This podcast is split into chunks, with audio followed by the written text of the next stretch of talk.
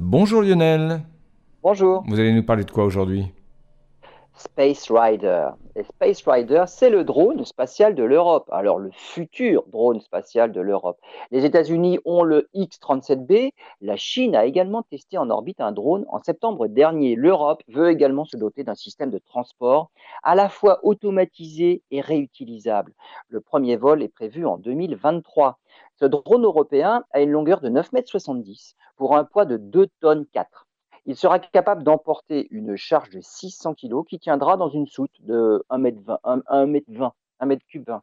Il sera lancé par la fusée Vega et lors de sa rentrée atmosphérique, il atteindra Mach 28 à 90 km d'altitude. La température sur l'avant du fuselage montera alors à 1400 degrés.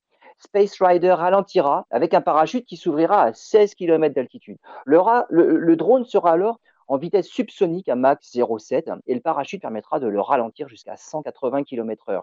Le drone se posera sur une base qui n'est pas encore déterminée, mais peut-être probablement à Istres. Le but principal est un accès facile et rapide à l'espace, pour notamment effectuer des expériences en microgravité, pour faire de la collecte de débris dans l'espace ou même le retour d'échantillons prélevés en orbite. Des missions scientifiques civiles, mais aussi des missions militaires si nécessaire.